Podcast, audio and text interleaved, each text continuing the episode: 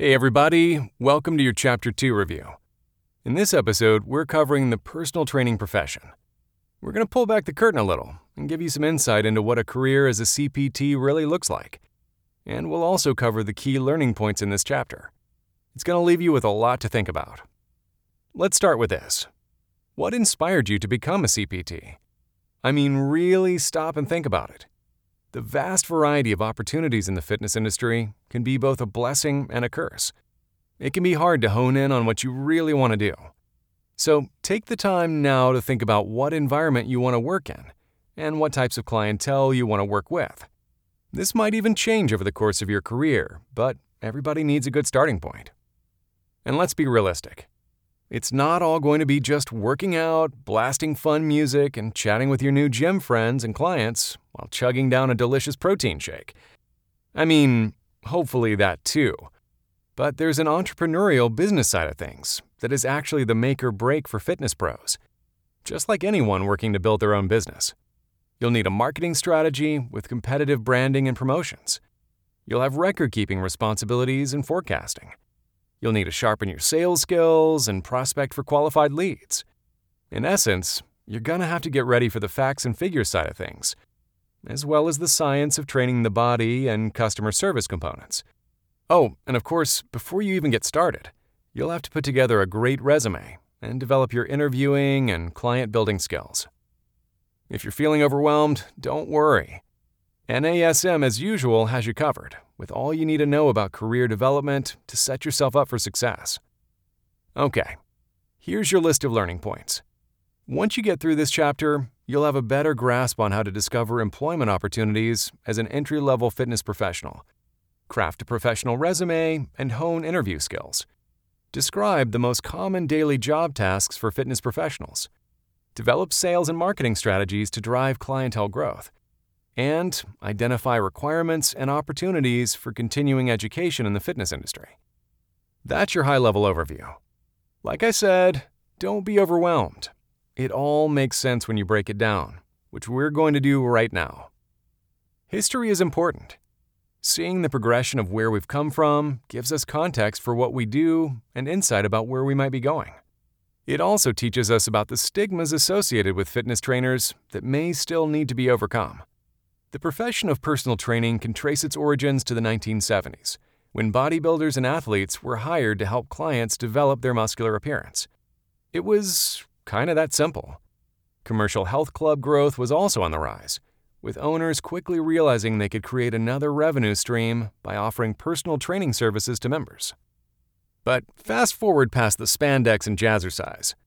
As the personal training profession grew, credibility and certification became more and more important. Attaining certification through an accredited program gives potential employers and clients the confidence you've put in the work and can back up your words with the commitment you've put into your education. Current day CPTs are responsible for designing exercise programs that integrate all systems of the body and use a variety of exercises to improve balance and coordination, core strength, and overall movement quality and health. The function of a CPT has evolved from a focus on just aesthetic appearance to a deeper involvement in helping clients improve their overall wellness and quality of life, with programs designed specifically for weight loss, injury prevention, athletic performance, and improving daily function.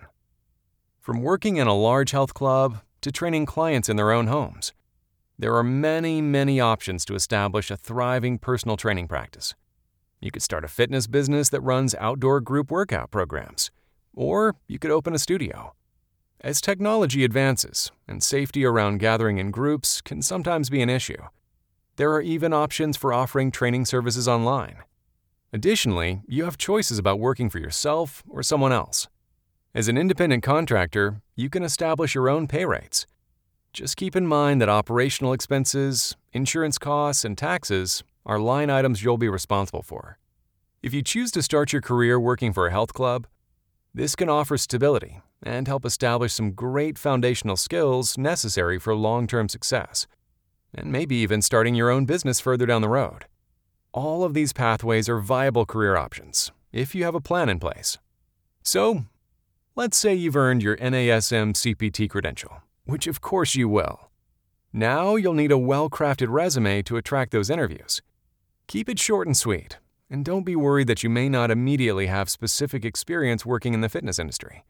Focus on your strengths and highlight other skills and job experiences that can easily transfer, especially those in customer service and sales oriented roles. Once you get a gym shoe clad foot in the door, make sure you communicate effectively, openly, and honestly in your interviews. You have a lot of unique and awesome qualities to bring to the table. Let them see that. All right, we also have to tackle the business side of things. A viable and lucrative career in fitness takes an understanding of the human body and principles around exercise, but also requires a certain level of business acumen too. Whether you're working as a health club employee or doing your own thing, fitness pros are responsible for operating their own business. The first step to success is offering uncompromising customer service and client management.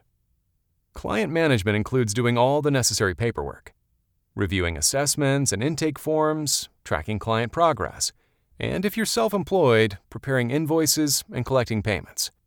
You'll have to set aside some structured time for developing or updating exercise programs. Then there's follow up phone calls, emails, and text messages to schedule and confirm appointments. If you're working for someone else, they might already have systems in place. If you're on your own, there are some great resources and apps for marketing, communications, and bookkeeping. You're going to give a lot of yourself physically, mentally, and emotionally to this career.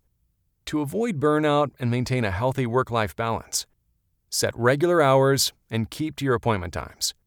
Clients need to understand that they are paying for your time. If they're late, the session should still end when it's scheduled to, and not run into the next client session. Your clients will appreciate the ability to establish and maintain a consistent schedule. And trust me, your sanity will appreciate it too. And now, time for some sales talk. Some people are natural at sales, and others, well, they might have to approach it from a different angle. While the end goal is asking a client to make a commitment to an exercise program to improve their own health, wellness, and fitness, selling is really just creating a rapport with prospective clients, uncovering their needs, and presenting solutions to fulfill those needs. Look at it as the first step in providing awesome customer service. If you're properly building rapport, sales will feel natural and automatic.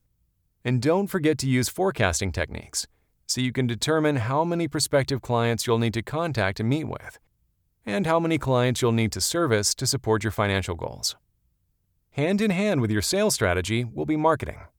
Marketing is the process of promoting your services by communicating the features, advantages, and benefits to your potential clients to meet their needs.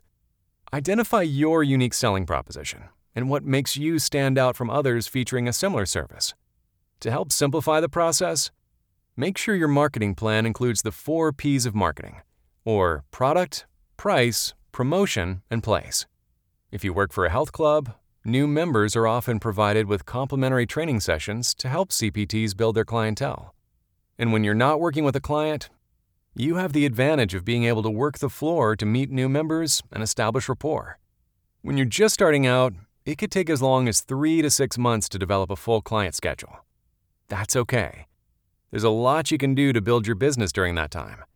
You'll be making connections, advertising your services, and don't forget about social media, industry events, and networking, and other digital marketing campaigns.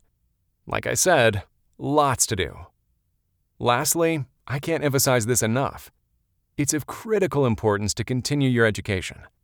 The best CPTs are lifelong learners. Continuing education, or Con Ed for short, is not only a requirement to maintain your credentials, it can also help expand your business to new and exciting markets by learning how to work with different specialty populations.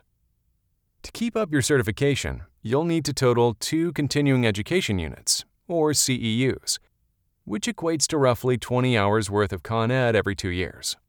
The two most popular methods are attending live events like workshops or conferences and completing online education courses. There are also opportunities to participate in live stream webinars, read fitness articles, and or pass a quiz or test to demonstrate your knowledge. Eventually, you may be able to create content for fitness education programs, speak at conferences, or present a webinar yourself. Now, there could be a temptation to overlook or dismiss the CEUs, but honestly, there are few things more unprofessional than not maintaining your certification. It comes off as a lack of commitment, unwillingness to grow, or even just laziness, without the desire to stay current and relevant with the latest evidence based methods. The truth is that continuing education can be fun, engaging, and a way to keep things fresh for you. Over the past 50 years or so, the personal training field has evolved a lot. What began as a fairly limited niche has become an entire industry focused on using exercise and physical activity to improve a wide range of fitness goals and promote overall health and wellness. There are tremendous opportunities to build a viable and lucrative career in fitness while making a difference in people's lives. To do that, it's not only going to take an understanding of the human body and principles around exercise, but also a fair amount of business savvy particularly around sales, marketing, and best in class customer service. Bottom line, it requires a lot of work, but it's so worth it. Happy studying.